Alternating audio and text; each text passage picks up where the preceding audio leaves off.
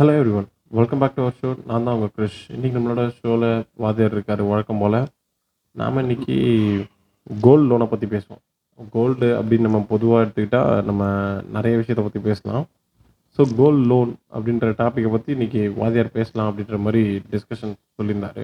ஏன்னா கோல்டுன்னா வாழ்க்கையில் ஒரு பகுதியை ரொம்ப முக்கியமான ஒரு இடத்த கடைப்பிடிச்சிருக்கு கோல்டு கோல்டு அப்படின்னு சொல்லப்போனால் ஒரு நாட்டோடைய பொருளாதாரத்தில் முக்கிய பங்கு வகிப்பது கோல்டு ஏன்னா ஒரு நாட்டினுடைய நான்கில் ஒரு பகுதி கோல்டாக இருக்கணும். ஏன்னா அப்படி கோல்டு இருப்பதுனா நம்மளுடைய பொருளாதாரத்தை எந்த இடத்துல சரிஞ்சாலும் அதால் மீட்டெடுக்க முடியும். அதே மாதிரி ஒவ்வொரு வீடுகளிலையும் கோல்டுன்றது ஒரு முக்கிய பங்கு வகிக்குது. கோல்டுன்னா அது வந்து ஒரு பணம் மாதிரி ஆக்டிவ் இருக்கிற ஒரு பணம். ஆனால் பணத்தோடைய மதிப்பு நீங்கள் பத்தாயிரரூபா ஒரு ஒண்டியில் நீங்கள் போட்டு வச்சுருந்தீங்கன்னா ஒரு பத்து வருஷம் கழிச்சு எடுத்து பார்த்தாலும் அதே பத்தாயிரம் ரூபாய் தான் இருக்கும். அப்படி பார்த்தீங்கன்னா அது பத்தாயிரம் விட எப்படி அஹ், இல்லை எண்ணிக்கையின் அடி எண்ணிக்கையின் அடிப்படையில் பத்தாயிரம் ரூபாயா இருக்கும். ஆனால் அதோடைய மதிப்பு ஆனது இழந்திருக்கும் ஆனால் கோல்டுக்கு அப்படி இல்லை. நீங்கள் ஒரு பத்து வருஷத்துக்கு முன்னாடி ஒரு கோல்டு ஒரு பவுன் இந்தியாவில் வாங்குனீங்கன்னா ஒரு எ- எட்டாயிரம் ரூபாய் ரேஞ்சில் வாங்கியிருக்கலாம். ஆனால் இன்னைக்கு காலகட்டத்தில் ஒரு பத்து வருஷத்துக்கு அப்புறம் நீங்கள் பார்க்கும்போது கொடுக்க மாட்டாங்க எட்டாயிரம் ரூபாய்க்கு அப்போது ஒரு இப்போ முப்பதாயிரம் முப்பத்தி முப்பத்தெட்டாயிரம் ரூபாய் அந்த ரேஞ்சில் இருக்குது அது மட்டும் இல்லாமல் இப்போ நம்ம யூனிவர்சல் மணி அப்படின்றத பிரிப்போம். எப்படின்னா இந்த வேர்ல்டு ஃபுல்லாக ஒரே மணி யூஸ் பண்ணலாம். இப்போ பிட்காயின் வந்துருச்சு. பிட்காயின் வர்றதுக்கு முன்னாடி இல்லை பிட்காயின் வந்தாலும் கூட பிட்காயின் நம்பாத ஒரு சிலர் கூட எப்படி சொல்றது கோல்டு மேல ஒரு நம்பிக்கை இருக்கும். எந்த கண்ட்ரிக்கு நீங்க போனாலுமே கோல்டை வந்து ஈஸியா ட்ரான் எப்படி சொல்றது டாலர் வச்சிருந்தா எந்த கண்ட்ரிக்கு வேணா போய் இது பண்ணிப்பேன் அப்படி இப்படின்னு சொல்லிட்டு இருந்தாங்க. இப்போ ரஷ்யா உக்ரைன் வார் வந்துச்சு. என்னடா நடந்துச்சுன்னு பார்த்தா டாலரே எங்களுக்கு பெரிய விஷயம் கிடையாது. நான் எங்க நாட்டு மணியை வச்சுக்கிறேன் அப்படின்னு சொல்லலாமே தவிர சொல்லலாம் தவிர ஆனால் அது நடைமுறை சிக்கல் நிறைய இருக்கு. நடைமுறை இப்போ நடைமுறை சிக்கல் இருந்தாலும் கூட டாலரோட மதிப்புல சேஞ்ச் நடந்தாலும் கூட கோல்டோட மதிப்புல ஒரு பெரிய சேஞ்ச் நடக்காது. இல்லை அது சேஞ்சஸ் நடக்காது. ஏன்னா அது ஒரு நம்பிக்கை ஒரு காயின் ஒரு ரேட்டு அப்படின்னா அது நம்பிக்கையை பிடிக்கணும். ஸோ உலக லெவலில் தங்கம் வந்து எல்லார் மனசுலையும் இடம் பிடிச்சிருக்கு. அதனால் தங்கத்துக்கு ஒரு முக்கியத்துவம் இருக்குது அதன் அடிப்படையில் தங்கம் எப்படி வாங்கலாம்? ஸோ அந்த மாதிரி விஷயம் அது பெரிய கோல்டுன்னா அது பெரிய ஒரு நெட்ஒர்க்கு அதை பற்றி பேசுறதுனால நிறைய டைம் வேணும். மூணு நிமிஷம் ஆயிடுச்சு இன்னும் இதை பத்தி. அவ கோல்டு நாங்கள் கோல்டை வந்து ஜஸ்ட்டு கோல்டை ப வச்சு நம்ம எப்படி லோன் வாங்குறோம்? அது எந்த மாதிரி இடத்துல வச்சா சேஃபாக இருக்கும்? ரெண்டாவது உடனே நம்மளுக்கு நிறைய பணம் கிடைக்கும். ஸோ அது எது கரெக்டான வே அந்த மாதிரி விஷயத்தை பற்றி நம்ம ஓரளவு இன்னைக்கு பார்க்க போகிறோம் ஓகே. நம்ம கிட்ட கொஞ்சம் கொஷின்ஸ் எல்லாம் இருக்கு. எப்படின்னா இது ஆடியன்ஸ்க்கு டைரக்டா போய் ரீச் ஆகுற மாதிரியான கொஷின்ஸா இருக்கணும் அப்படின்ற ஒண்ணுமே தெரியாத ஒருத்தர் கோல்டு வச்சிருக்கோம். கோல்டு வச்சிருக்கும் போது இப்போ நான் ஒரு பிஸ்னஸ் ஸ்டார்ட் பண்ணணும் அப்படின்னு நினைக்கிறேன்னு வச்சுக்கோங்க. ஒரு கம்பெனில Okay. எங்கேயோ வேலை செய்கிறேன் நம்மள திடீர்னு அந்த வேலையை விட்டு வந்து நான் பிஸ்னஸ் ஸ்டார்ட் பண்ணும்போது முதல்ல எங்கம்மா வேலை செய்கிறேன் வேலை இல்லை இல்லைங்க. தம்பி உனக்கு லோன்லாம் கிடைக்காது.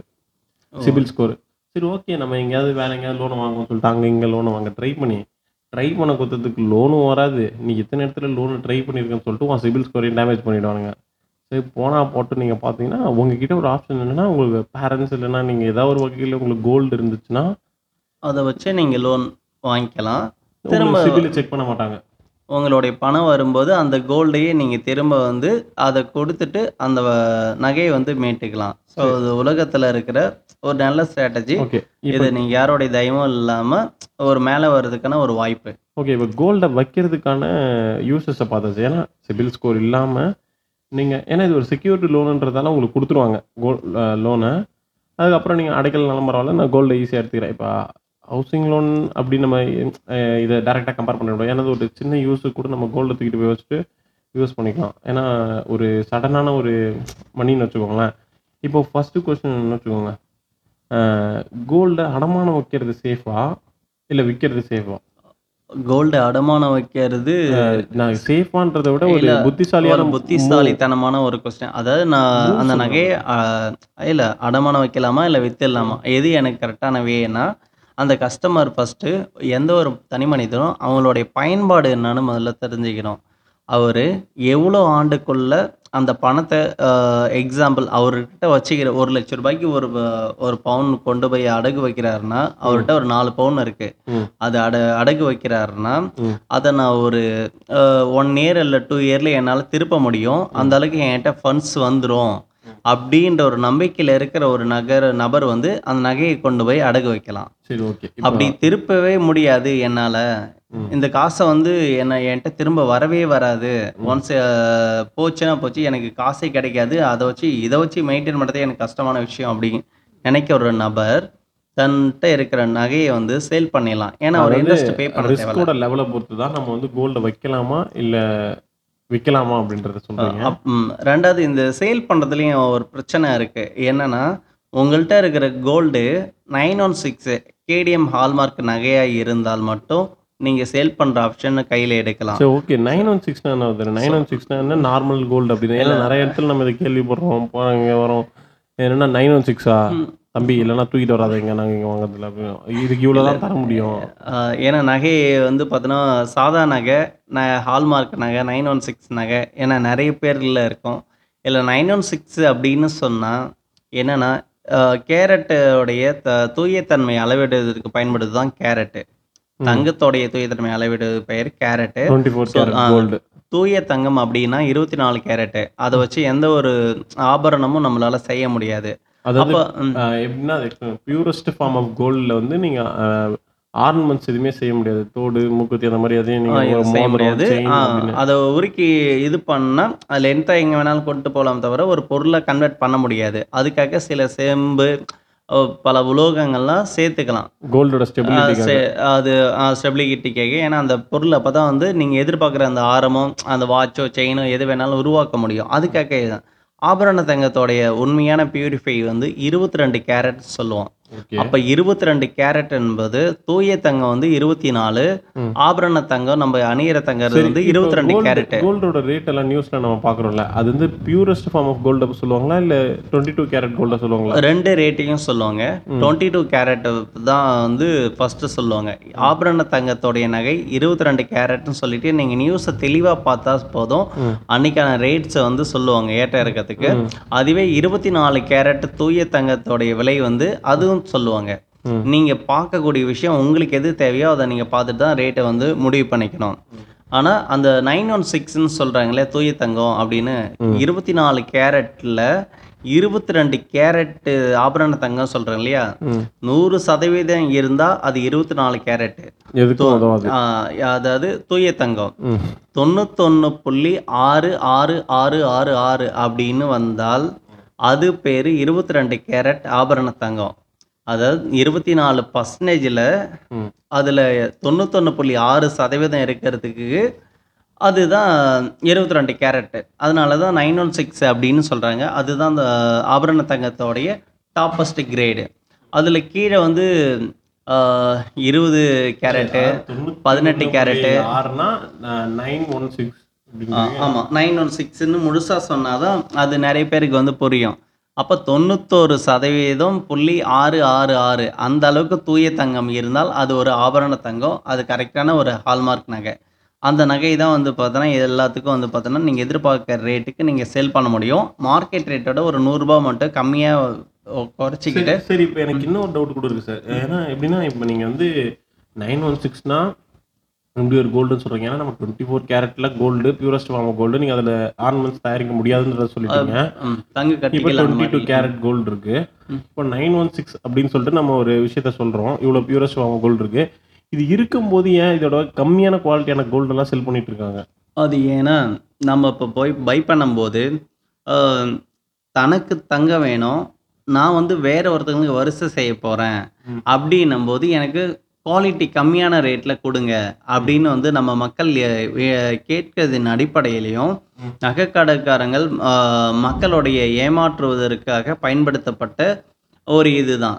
இப்போ இது இப்படி கூட செய்யறாங்கல்ல இது ஒருத்தர் ஒருத்தர் ஏமாத்திக்கிறதுக்கான சான்சஸ் அப்படிதான் நம்ம சொல்லணும். ஆனா இது இப்படி கூட செய்ய முடியும் இல்லையா? ஏன்னா நம்ம நிறைய செய்யணும் அப்படின்றத விட கம்மியா செஞ்சா கூட குவாலிட்டியா செய்யணும் அப்படின்றதுக்காக நைன் ஒன் சிக்ஸ் நம்ம யூஸ் பண்ணிட்டு இருக்கலாம். ஏன்னா நைன் ஒன் சிக்ஸ்ன்றது தான் ஒரு purest form of usable gold அப்படின்னு நம்ம யூசபிள் கோல்டு ஏன்னா.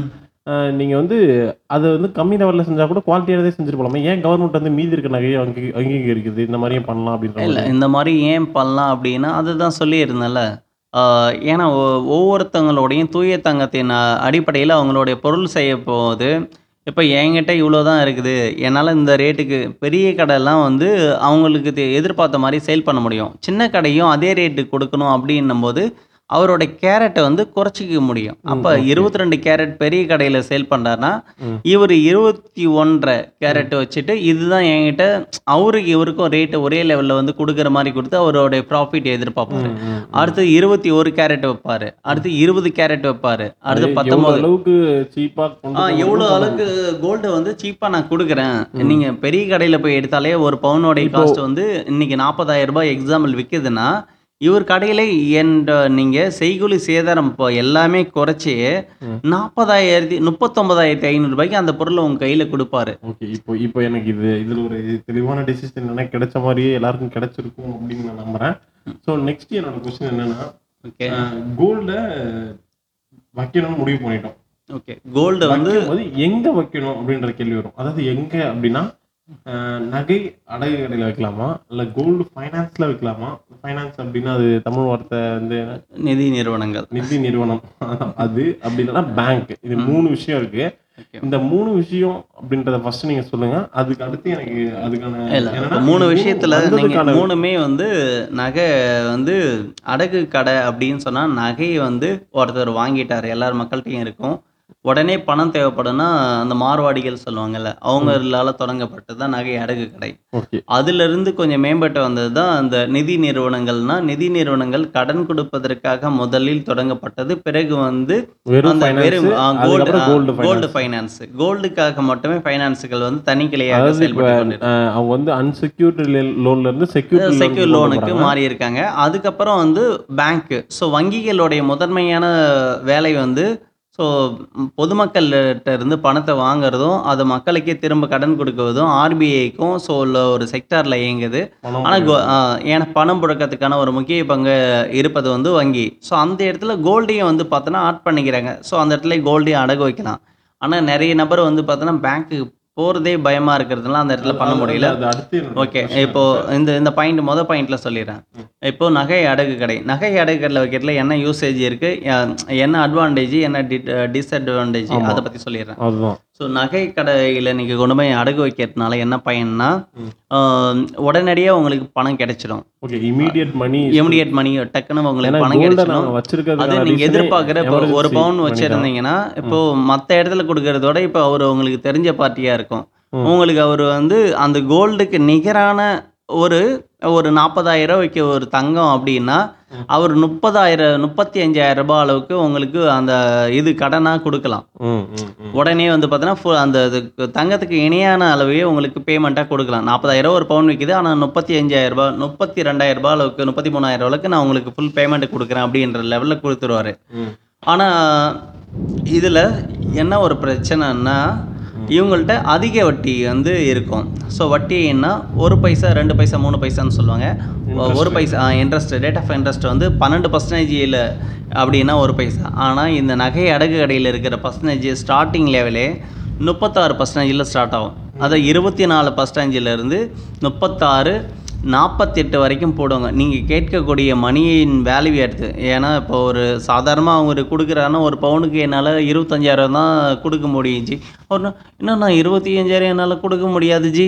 நாம் அப்புறம் அவர்கிட்ட இறங்கி ஐயா இந்த மாதிரி எனக்கு அவசர தேவை இருக்குது நீங்கள் எவ்வளோ வட்டி வேணாலும் போட்டுக்கு அப்படின்னு சொன்னால் நான் சேட்டு கணக்கு பண்ணி பார்த்தாப்புல இப்போ உங்களுக்கு ஒரு முப்பதாயிரம் ரூபாயில் தருவாப்புல ஆனால் மூணு பைசா வட்டி அப்படின்னு சொல்லுவார். அப்போ முப்பத்தி ஆறு பர்சன்ட் உங்களுக்கு வட்டி வந்து சொல்லிடுவார். அதுவே இன்னும் எனக்கு இன்னும் ரெண்டாயிரம் முப்பதாயிரம் பத்தாது இன்னும் ஒரு மூணாயிரம் நாலாயிரம் சேர்த்து கொடுங்க ஜி ஒரு பவுனுக்கு அப்படின்னு நம்ம கேட்கும்போது ஐயோ சேட்டு ஜி அவ்வளோலாம் பண்ண முடியாது ரொம்ப கஷ்டமா அப்படின்னு சொல்லிட்டு சரி நான் பண்ணுறேன் ஆனால் நாலு பர்சன்டேஜ் நாலு பைசா வட்டி ஆகிடும் நாற்பத்தெட்டு பர்சன்டேஜ் சொல்லிவிட்டு உங்களுக்கு பணத்தை கொடுத்துடுவார். ஆனால் அதுக்கு ஒரு முற்றுப்புள்ளி வச்சு கொடுப்பாரு. மூணு மாசத்துல இந்த நகையை நீங்கள் திருப்பிக்கணும். அப்படி திருப்பலைன்னா சேட்டுஜி இளம் விட்டுருவார் அப்படின்ற வார்த்தையை சேர்த்து சொல்லியிருப்பாரு.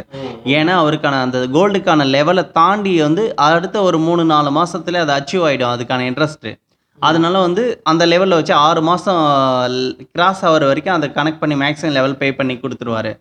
அதனால நீங்கள் நகை அடை கடையில் வச்சா அதிக வட்டி ஆனால் சேஃப்ஸ் இல்லை. ஏன்னா உங்களுடைய நகை வந்து எக்க திருடு போகிறதுக்கு நூறு சதவீதம் வாய்ப்பு இருக்குது ஏன்னா அது சின்ன. கடை அவ்வளோ சதவீதம் வந்து பார்த்தோன்னா திருடர்கள் இருப்பாங்க. கேமராஸ் அந்தளவுக்கு செக்யூரிட்டி கேமரா இருக்காது. அவங்களே ஆட்கள்லாம் ஆளை போட்டு இது பண்ண முடியாது. அந்த மாதிரி ஒரு ஃபெசிலிட்டிலாம் இருக்காது நகை அடை கடை. அதுக்கு அடுத்து ட்ரெண்டானது அந்த நிதி நிறுவனங்கள். இப்போ நிதி நிறுவனங்கள் எப்படி உருவாச்சியோ அது லோன் கொடுவதற்கு. ஆனால் கோல்டு சர்க்கார்களுக்கு உருவாங்கினாங்க நகைக்கடையில் எந்த மாதிரி ஒரு ஸ்ட்ராட்டஜி யூஸ் பண்ணாங்களோ அதை பெரிய லெவலில் இவங்க யூஸ் பண்ணுறாங்க. எந்த மாதிரி அப்படின்னா இவருக்கு பொதுமக்கள்கிட்ட இருந்து இங்க ஸ்டார்டிங் ரேட் வந்து பன்னெண்டு பர்சன்டேஜில் ஆரம்பிக்கும் வட்டி. நிதி நிறுவனங்களில். பன்னெண்டு பர்சன்டேஜில் ஆரம்பித்து இருபத்தி நாலு பர்சன்டேஜ் வரைக்கும் இருக்கும் எல்லாருக்கும் வந்து உங்களுக்கு நாங்கள் அறுபத்தொம்போது பைசாவில் வட்டியில் வந்து பார்த்தோன்னா நகை கடன் கொடுக்குறோம் அப்படின்னு சொல்லிட்டு இந்த பேரில் அட்வர்டைஸ்மெண்ட்டில் இருக்குமே தவிர அது மாதம் மாதம் நீங்கள் பே பண்ணாதான் அந்த இன்ட்ரெஸ்ட்டில் இருக்கும். நீங்கள் ஒரு மாதம் வெட்டிட்டீங்கனாலும் பன்னெண்டு பர்சன்ட் இன்ட்ரெஸ்ட்ல இருந்து பதினெட்டாக மாறும். பதினெட்டுன்றது இருபத்தி நாலாவது மாறும். இது வந்து எப்படி இது எப்படி சொல்றது? ஆஹ், நகை அடகு கடைக்கும் இதுக்கும் ஒரு பெரிய வித்தியாசமே இல்லை அப்படின்றது தான். ஆமாம் நகை அடகு கடை வந்து நீங்கள் அவர் டேரெக்டாக முப்பத்தி ஆறு இருபத்தி நாலு பர்சன்டேஜ் முப்பத்தாறு பர்சன்டேஜ் ஓப்பனாக சொல்லிடுவார். இவங்க உங்களுக்கு எடுத்த உடனே பன்னெண்டு பர்சன்டேஜில் தான் நான் உங்களுக்கு இன்ட்ரெஸ்ட்டில் தான் இது கொடுக்குறேன். பேங்க் அளவுக்கு நாங்கள் உங்களுக்கு லோ ஒரு பைசா வட்டியில் கொடுக்குறோம் சொல்லுவாங்க. ஆனால் அதோடைய உண்மைத்தன்மை எடுத்து பார்த்தீங்கன்னா நீங்கள் மாதம் மாதம் மந்த்லி பே பண்ணால் மட்டும்தான் அந்த ரேட் ஆஃப் இன்ட்ரெஸ்ட்டில் இருக்கும். நீங்கள் மூணு மாதத்துக்கு ஒரு வாட்டி பே பண்ணுறீங்க நீங்கள் வட்டி பே பண்ணலை அப்படின்னு சொன்னால் மூணு மாதத்துல கட்டலைன்னா அது பதினெட்டு பர்சன்டேஜாக மாறும் உங்களுடைய வட்டி. மூணு மாதம் கட்டல ஒரு நாலாவது மாதம் தான் வட்டி கட்ட வர்றாருன்னா அவருக்கு இருபத்தி நாலு பர்சன்டேஜ் போடுவாங்க. சரி ரெகுலராக கட்டிகிட்டே இருந்தா? ரெகுலராக நீங்கள் கட்டிகிட்டே இருந்தால் அவர் வந்து இப்போ பன்னெண்டு பர்சன்டேஜ்லேயே இருக்கும் உங்களோட ரேட் ஆஃப் இன்ட்ரெஸ்ட்டு ஸோ ரெகுலராக கட்டுறது தான் ஒரு ஒரு ஸ்ட்ராட்டஜி அது எப்போ யூஸ் பண்ணலாம்னா அதுக்கான தே பேங்க்குக்கு மாற்றாக உங்களுக்கு கிடைக்காத பட்சத்தில் அவசர தேவைக்கு இந்த நிதி நிறுவனத்தை பயன்படுத்திக்கலாம். ஓகே. எமர்ஜென்சி ஃபண்டு இவங்க இவங்கள்ட்ட டக்குன்னு கிடைக்கும். ஓகே ஸோ உங்கள் அக்கௌண்ட்லேயே வந்து பார்த்தோன்னா பணத்தை டைரெக்டாக போட்டுருவாங்க. இப்போ நீங்க சொன்ன இந்த ரெண்டு விஷயத்துல வந்து நமக்கு எமர்ஜென்சி ஃபண்ட்ல. எமர்ஜென்சி ஃபண்டுனாலே நமக்கு காசு அர்ஜென்ட்டாக தேவைப்படுது. அர்ஜென்ட்டாக தேவைப்படுற டைமில் பார்த்தீங்கன்னா மோஸ்ட்லி காசு வந்து ஒரு அதிகமாக தான் தேவைப்படும். ஸோ இது ரெண்டுத்துலையும் வைக்கிறதுக்கான பாசிட்டிவ் விஷயத்த சொல்லிட்டீங்க. ஆனால் இதில் ரெண்டுத்துலையுமே நெகட்டிவாக பார்க்கறது என்னென்னா வட்டி ரொம்ப அதிகமாக இருக்குது நீங்கள் வந்து வட்டி வந்து எப்படி சொல்கிறது கட்டாமல் விட்டீங்கன்னா ஒரு மூணாவது மாதம் நாலாவது மாதத்தில் டபுள் ஆகிறதுக்கு கூட வாய்ப்பு இருக்குன்னு ஆமாம் சொல்கிறீங்க இவங்களை ஒரு வருஷத்து வாரண்டி போட்டு எழுதுவாங்க. ஒரு வருஷத்துக்குள்ள உங்களுடைய நகை நீங்கள் திருப்பவில்லை என்றால் உங்களுடைய நகை ஏலத்தை எப்படி? ஃபைனான்ஸ்லேயுமே அப்படி தான் ஆமா அதாவது பெரிய ஃபைனான்ஸ்லையும் சரி நகை அடக்கிறதுலையும் சரி. ஏன்னா ட்ரஸ்டடான ஃபைனான்ஸில் கூட ஏன்னா அவங்க நகைக்கான மதிப்பு லெவலுக்கும் கொஞ்சம் தான் இருக்கும். உங்களுக்கு கொடுக்கக்கூடிய தொகையினுடைய அளவு. அப்போ அதுக்கான வட்டி வந்து ஒன் இயரில் ஒன் அண்ட் ஆஃப் இயரில் உங்களுக்கு வட்டி கூடும்போது அந்த நகையோடைய விலையை விட அதிகமாக கிராஸ் ஆகும்போது அப்போ அவர் வந்து என்ன பண்ணுவார்? நகை ஏலம் விடுறதுக்கான அவர் கரெக்டான வே அப்படி இல்லைன்னா அந்த நிதி நிறுவனம் லாஸ்ட்டு சந்திக்கும். அதனால அவங்க வந்து குறிப்பிட்ட ஒரு ஒரு வருஷத்துக்கு மேலே ஒரு இது வந்து பேங்க்ன்றப்ப இந்த ரிஸ்க்கை வந்து ஈஸியாக எடுத்துக்கிறாங்க. ஏன்னா உங்களுக்கு இது ஒன்றும் ஒரு பெரிய சோர்ஸ் ஆஃப் இன்கம் அப்படின்னு நம்ம இது மட்டுமே பெரிய சோர்ஸ் ஆஃப் இன்கம்னு சொல்லிட முடியாது. ஆனால் இவங்களுக்கு கோல்டு ரேட் குறையறதுக்கான வாய்ப்பு இருக்குல்ல.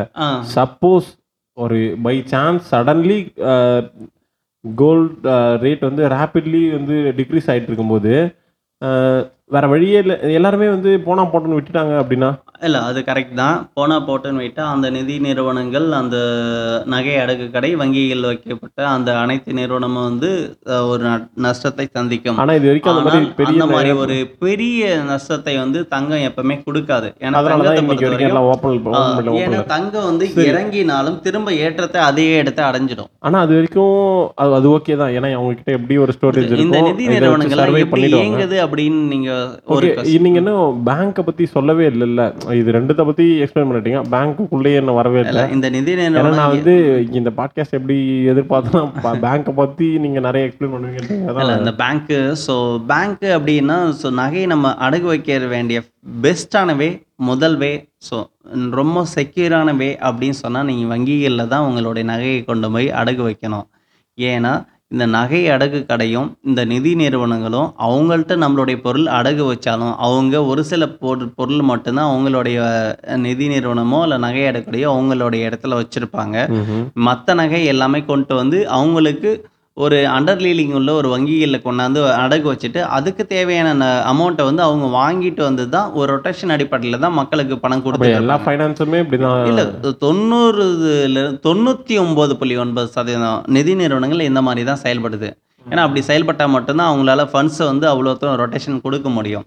ஸோ இப்போ வங்கிகள் மேட்ரை பற்றி நம்ம சொல்கிறோம் ஸோ வங்கிகளில் வைக்கணும் சொல்லிட்டேன். சேஃபானது உங்களுடைய நகையை வந்து நீங்கள் பெட்டகத்தில் வச்சுருந்தீங்கன்னா அந்த நகையை காணாமல் போயிடுச்சுன்னா அந்த வங்கி பொறுப்பே இருக்காது. அதுக்கான நகையை திருப்பி கொடுக்காது. ஆனால் நகையை வந்து நீங்கள் அடகு வச்சுருந்தால் அந்த வங்கியில் அந்த நகை சீட்டு உங்கள்கிட்ட இருந்தால் அந்த வங்கியே ஒரு வேளை கொள்ளையடிக்கப்பட்டால் இல்லை தீ கா- அதை தீக்கு அந்த மாதிரி ஒரு விபத்து ஏற்பட்டாலும் உங்களுடைய நகை திருப்பி கொடுக்க வேண்டிய இடத்துல அந்த வங்கி கடமைப்பட்டுள்ளது. ஏன்னா பல்வேறு கிளைகளை கொண்டு வங்கி இடம் செயல்படுது. அது வங்கிகள் வந்து பார்த்தீங்கன்னா மூன்று அடிப்படையில் இருக்கும். ஒன்று தனியார் வங்கி இன்னொரு வந்து அரசு வங்கி மூணாவது கூட்டுறவு வங்கி. இதில் அரசு வங்கிக்கும் தனியார் வங்கிக்கும் உள்ள இந்த கோல்டு மெத்தடில் கூட்டுறவு வங்கின்றது வந்து அரசு கண்ட்ரோலுக்கு வராது. இது கூட்டுறவு வங்கி என்றது அது அரசு கண்ட்ரோலில் வரும் அது மாநில அரசு கண்ட்ரோலில் வரும். ஸோ இந்த ம வங்கிகள் அரசு வங்கிகள் கவர்மெண்ட் பேங்க்கும் சொல்கிறோம் இல்லையா அது சென்ட்ரல் கவர்மெண்ட்டோடைய கண்ட்ரோலில் வரும். த்ரீ டைப்ஸ் ஆஃப் பேங்க் வந்து சென்ட்ரல் ஆமாம் கவர்மெண்ட் சென்ட்ரல் கவர்மெண்ட்டோடைய கண்ட்ரோலில் வரும். Central government control and RBI ரூலில் செயல்படும். ஓகே அடுத்தது தனியார் வங்கி ஆர்பிஐ ரூலில் செயல்படும். அது சென்ட்ரல் கவர்மெண்ட்டுக்கு சார்ந்த இருக்கலாம். ஆனால் அது ஒரு தனியார் வங்கி. அதே கூட்டுறவு வங்கின்றது முழுக்க முழுக்க அந்த மாநில அரசின் கட்டுப்பாட்டில் இறங்கும். அதுக்கும் ஆர்பிஐ ரூலில் வந்து பார்த்தீங்கன்னா பெருசாக அது மாற்றம் இருக்காது. அது ஆர்பி ஆர்டிஐ அந்த கண்ட்ரோலுக்குள்ளே வராது. இந்த கூட்டுறவு வங்கின்றது. கூட்டுறவு வங்கி எதுக்காக தொடங்கப்பட்டதுன்னா இந்த விவசாயிகள் மற்றும் இந்த மகளிர் குழுக்கள் இருக்கல் இருக்கிறாங்க இல்லையா? அவர் அவர்களுக்கு லோன் கொடுப்பதற்காக மட்டுமே தொடங்கப்பட்டது கூட்டுறவு வங்கி. ஓகே. இந்த தனியார் வங்கி இருக்கு இல்லையா? தனியார் வங்கியில் நீங்கள் பேங்க்கில் லோன் கொண்டு போய் நீங்கள் நகையை அடகு வைக்கிறதுக்கு உங்களுக்கு ஒரு அக்கௌண்ட் தேவை. ஓகே. அக்கௌண்ட் மட்டும் இருந்தால் போதும். அக்கௌண்ட் இல்லை எனக்கு அந்த பேங்க்கில் நகையை அடகு வைக்க மாட்டோம் அப்படிலாம் நீங்கள் ஃபீல் பண்ணாதீங்க. எந்த பேங்க்குக்கு போனாலும் நகையை அடகு வைக்க வைக்கணும் சொன்னால் ரெண்டு ஃபோட்டோ ஒரு ஆதார் கார்டு பேன் கார்டு நீங்கள் ப்ராசஸ் ஜஸ்ட் ஒரு half an hour process half an ஹவரில் உங்களுக்கு அக்கௌண்ட் ஓப்பன் பண்ணி ஓப்பன் பண்ணிவிட்டு உடனே உங்களுடைய நகையை வச்சு உங்களுடைய வங்கி கணக்கில் பணத்தை என்னென்ன. ப்ரூஃப் அதில் கொண்டு போனதுக்கு? அதுதான். ஆதார் கார்டு பேன் கார்டு ரெண்டு ஃபோட்டோஸ் இது இருந்தாலே போதும். எல்லாமே ரொம்ப காமனான விஷயம் நம்ம தான் common ஆ போயிட்டு சும்மா நீங்க- நம்ம வந்து சாதாரணமா நீங்க account open மட்டும் சாதாரணமா வச்சுக்கலாம். அக்கௌண்ட் ஓப்பன் பண்ணணும் சொல்றதுக்கும் நகை வைக்க போறோம் சொன்னா அந்த வங்கி மேலாளரே உடனே வந்து பார்த்தோன்னா இன்னும் சடன்லியே உங்களுக்கு அக்கௌண்ட் ஓப்பன் பண்ணி கொடுப்பாரு. ஏன்னா அந்த வங்கிக்கு ஒரு நகை அடகு வைப்பதுன்றது அது முக்கியமான பங்கு. எல்லா பேங்க்கும் நான் சொல்லும்போது ஃபெடரல் பேங்க் வந்து நான் குறிப்பாக சொல்கிறேன் ஏன்னா அந்த ஃபெடரல் வங்கிகள் இல்லை ஃபெடரல் பேங்க் வந்து ஒரு தனியார் வங்கி. ஃபெடர தனியார் வங்கி அப்படின்னு பார்த்தா வங்கிகளில் இருக்கிற ரேட் ஆஃப் இன்ட்ரெஸ்ட்டை ஏழுல இருந்து ஒரு ஒன்பது doubt வரைக்கும் தான் இருக்கு. இருக்கும். இது சொன்னீங்கல்ல அஹ், நிதி நிறுவனம் ஃபைனான்ஸ் கோல்டு ஃபைனான்ஸ் சொல்றீங்க இந்த பிரைவேட் பேங்க்னு சொல்றீங்க இது ரெண்டுத்துக்கும் உள்ள டிஃபரன்ஸ் எப்படி இருக்கும்? ஸோ பேங்க்கையும் நிதி நிறுவனத்துக்கும் உள்ள டிஃப்ரெண்ட் அப்படின்னா அது ஒரு சாதாரண நிதி நிறுவனம். அதுக்கான ரூல்ஸ் வந்து அது நிதி சாரா நிறுவனம் அரசு சாரா நிறுவனம் அப்படின்ற வகையில் வந்துடும் ஸோ பேங்க்னா ஆர்பிஐ கண்ட்ரோலில் வரும். ஒரு பேங்க் வந்து சாதாரணமாக நீங்கள் தொடங்க முடியாது. ஒரு பேங்க் தொடங்கணும்னா ஆர்பிஐ கண்ட்ரோலில் இருக்கணும். ஆர்பிஐக்கு குறிப்பிட்ட அமௌண்ட்டு நீங்கள் செலுத்தணும். அவங்களுக்கு ரூல்ஸ் அண்ட் ரெகுலேஷன் கொடுத்துருப்பாங்க. அதன் அடிப்படையில் தான் ஒரு வங்கியானது செயல்படும். அதுக்குன்னு குறிப்பிட்ட ஃபண்ட்ஸ் இருக்கணும். ஆனால் ஒரு நிதி நிறுவனத்துக்கு அவ அப்படிப்பட்ட ஒரு ரெஸ்ட்ரிக்ஷன் கிடையாது. அவங்களுக்கு அவ்வளோ பெரிய ஃபண்டு இருக்கணுன்றதை காமிக்க வேணாம். ஒரு சாதாரண ஒரு சிம்பிளாகவே சில பேர் இடத்துல நகை அடகு கடையை வச்சுக்கிட்டே அவங்க நிதி நிறுவனமாக வந்து செயல்பட்டு இருப்பாங்க பேரளவில். ஓகே இப்போ தனியார் வங்கி வந்து சொல்கிறேன் ஸோ தனியார் வங்கியில் நீங்கள் நகை அடகுக்கு போனால் ஸோ பெட்டராக ஃபெடரல் பேங்க் அந்த பேங்க் அந்த மாதிரி இருக்கிறவங்க வங்கியாக இருந்தால் இன்னும் பெட்டராக இருக்கும். ப்ளஸ் வந்து சிட்டி யூனியன் பேங்க் அந்த மாதிரி வங்கிகளை ஏன்னா ரேட் ஆஃப் இன்ட்ரெஸ்ட்டு ஏழுலேருந்து எட்டு ஒன்பது பர்சன்டேஜ் தான் இருக்கும்.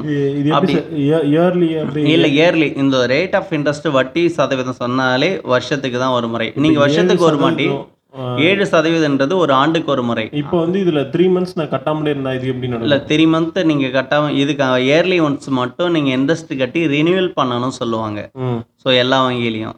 ஏன்னா இயர்லி ஒன்ஸு நீங்கள் நகையை நீங்கள் வச்சிட்டிங்கன்னா இயர்லி ஒன்ஸு நீங்கள் வட்டி மட்டும் கட்டினா போதும். அசல் நீங்கள் இது பண்ண வேணாம்.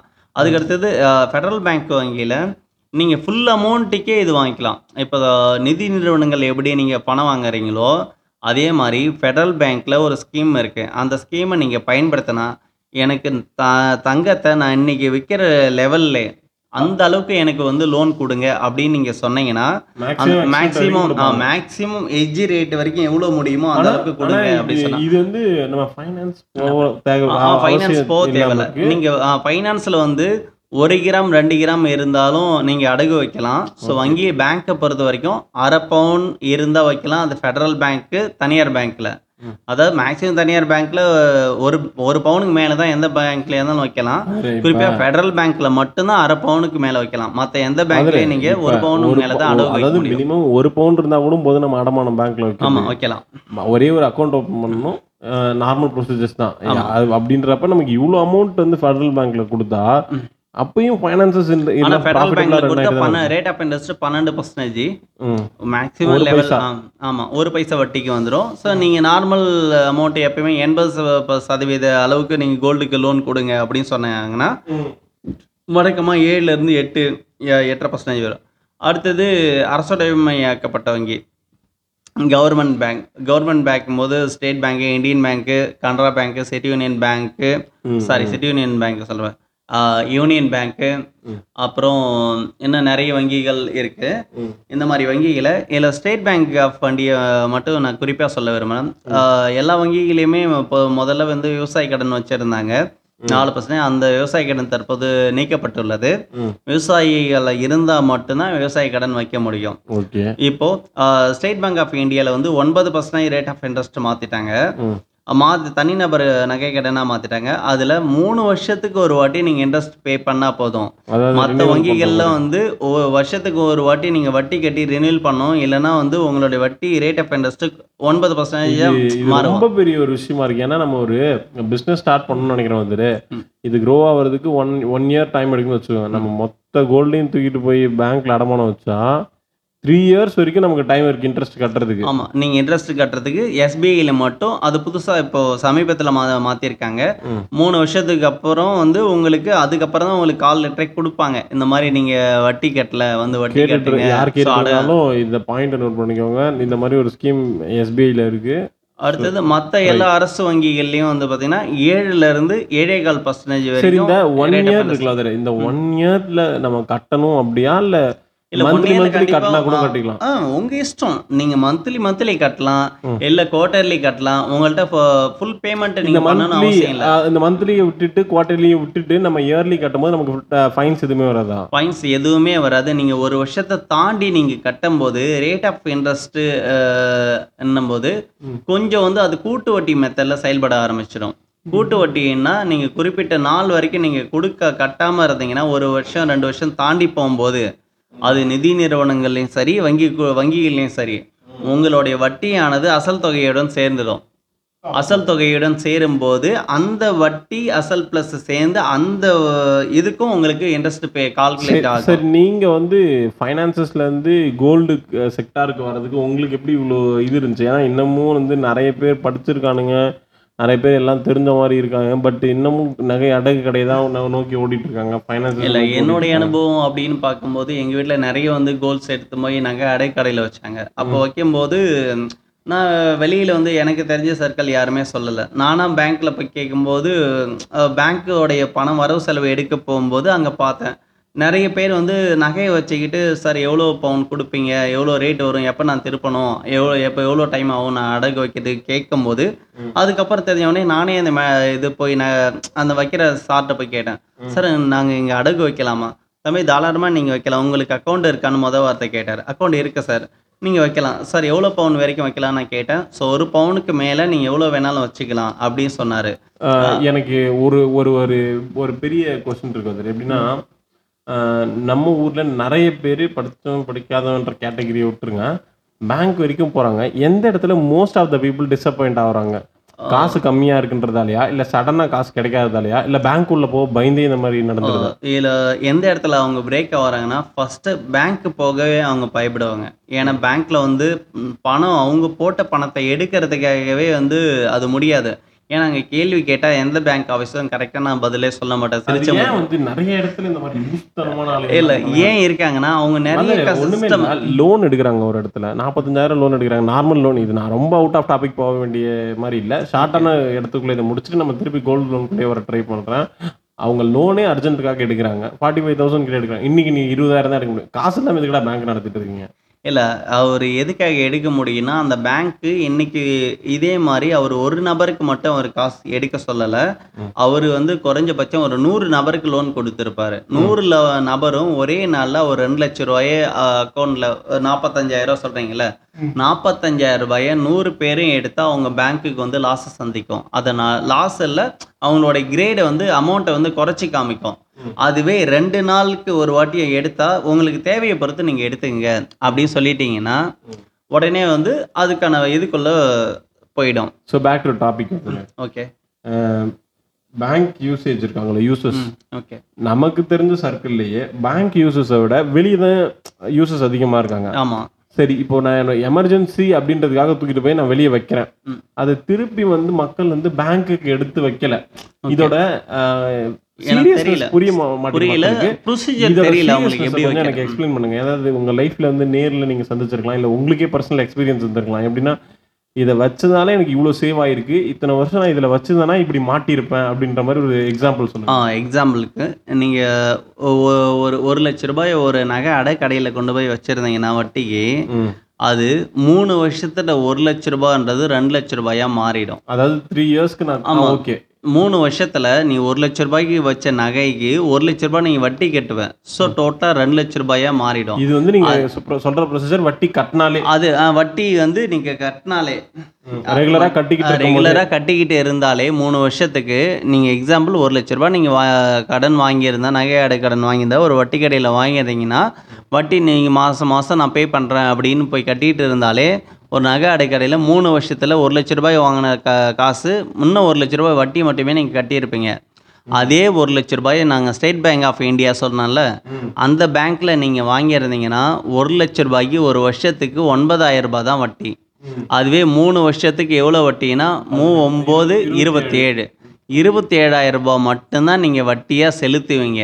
அதே பேங்க்குக்கு அதுவும் நீங்கள் இருபத்தேழாயிரம் ரூபாயும் இங்கே மாதம் மாதம் பே பண்ணியிருக்கணும். அதாவது இந்த வட்டி கடையில் குறைஞ்சபட்சம் ஆறு மாதத்துக்கு ஒரு வட்டியாவது நீங்கள் அந்த வட்டிகளை பே பண்ணியிருக்கணும். ஆனால் ஸ்டேட் பேங்க் ஆஃப் இந்தியாவில் இந்த இருபத்தி ஏழாயிரமும் நீங்கள் மூணாவது வருஷத்தில் பே பண்ணாலே போதும். இப்போ இந்த அளவுக்கு சீரியஸான இஷ்யூ இருக்குன்றது ஏன் மக்களுக்கு சுத்தமா புரிய மாட்டேங்குது? இல்லை ஏன்னா இது இதை எடுத்து சொல்கிறதே அங்கே யாருமே இருக்க மாட்டாங்க. நீங்கள் பேங்க்லேயும் வந்து பார்த்தோன்னா இங்கே கொண்டாந்து வைங்கன்றது யாரும் வந்து சொல்ல மாட்டாங்க. அக்கம் பக்கத்தில் இருக்கிறவங்களும் அவ ஐயோ எனக்கு தெரிஞ்சிச்சு அவனுக்கு தெரிஞ்சிட்டா அதே மாதிரி விஷயம். ஏன்னா என்கிட்ட இருக்கிறது அஞ்சு பவுன் தான் இருக்குது. அவட்ட ஐம்பது பவுன் இருக்குது. அவள் எடுத்துமே வச்சுட்டு வேற எதனா வந்து என்னோட பெரிய ஆளாக வளர்ந்துட்டா அப்போ நான் அந்த விஷயத்த அவங்களுக்கு சொல்லக்கூடாது. ஏன்னா இங்கே இருக்கிற மக்கள்கிட்ட இருக்கிற பெரும் பிரச்சனையோ தனக்கு தெரிஞ்ச விஷயத்த மற்றவங்களுக்கு சொல்லக்கூடாது. ஏன்னா தன்னை விட மற்றவங்க பெரிய ஆளாக வளர்ந்துடுவாங்கன்ற ஒரே ஒரு தவறான எண்ணம் தான். ஆனால் ஒரு விஷயம் என்னன்னா நீங்கள் ஒருத்தவங்களுக்கு ஒரு நல்ல விஷயம் ஷேர் பண்ணும்போது. அது உங்களுக்கு கிரெடிட் வருதோ இல்லையோ அது இன்னும் மறையாமல் இன்னும் நாலஞ்சு பேர் இல்லை நாற்பது பேர் நாலாயிரம் பேர் நாலு லட்சம் பேரை தாண்டி போ போவோம் அதுக்காக தான் நாங்கள் இதை போட்டு சாதாரணமாக சொல்லாமல் பாட்காஸ்ட்டில் ஸோ எல்லாரும் பயனடையட்டும் சொல்லிட்டு சொல்லியிருக்கோம். அதனால் நகையை எப்போவுமே அடகு வைக்கணுன்றது ஒரு நல்ல கான்செப்ட் அடகு அடகு வைக்க வேண்டிய நகையை பேங்க்கில் கொண்டு போய் அடகு வைங்க. அப்படியே நீங்க எமர்ஜென்சிக்காக வெளியே அடகு வச்சுட்டா கூட முடிஞ்ச அளவுக்கு குயிக்காக எவ்வளோ பணம் ரெடி பண்ண முடியுமோ குயிக்காக மாற்று ஸோ மீட்டு மற்ற இடத்துல வச்சுருந்தாலும் எமர்ஜென்சி ஏன்னா மருத்துவ தேவை என்னும் போது ஏன்னா ஒரு ஆக்சிடென்ட் ஏற்படும் போது நீங்கள் வெளியில் தான் டக்குன்னு வச்ச பணம் தேவைப்படும். அது உடனே ஒரு ரெண்டு மாதம் மூணு மாதத்தில் வேறு இடத்துல பணத்தை ரெடி பண்ணி பேங்க்கில் கொண்டாந்து வச்சுட்டு அந்த நபர்கிட்ட பணத்தை திருப்பி கொடுத்துருங்க. அது ஒரு நல்ல சேஃபான வே. இது வந்து podcast by a common man to the common man அப்படின்ற மாதிரி நாங்க அடிபட்டு அதுக்கப்புறமா வந்து இந்த பாட்காஸ்ட்டை பத்தி சொல்லிட்டு இருக்கோம். ஸோ வந்து இது ஒரு பெரிய ஏன் வந்து அவ்வளோ பெரிய டேர்ம்ஸை யூஸ் பண்ண மாட்டாங்க அப்படின்னு நான் நீங்க சொல்ல விரும்பல. கேட்டுக்கிட்டு இருக்க நீங்களும் உங்களுக்கு வந்து என்னடா இது எனக்கு எல்லாமே தெரியும் அப்படின்னாலும் உங்க கூட இருக்கிற நபர் வந்து தெரியாத ஒரு நபரா இருப்பாங்க. வெளிநாட்டுலலாம் வேலை செஞ்சுட்டு இருப்பாங்க.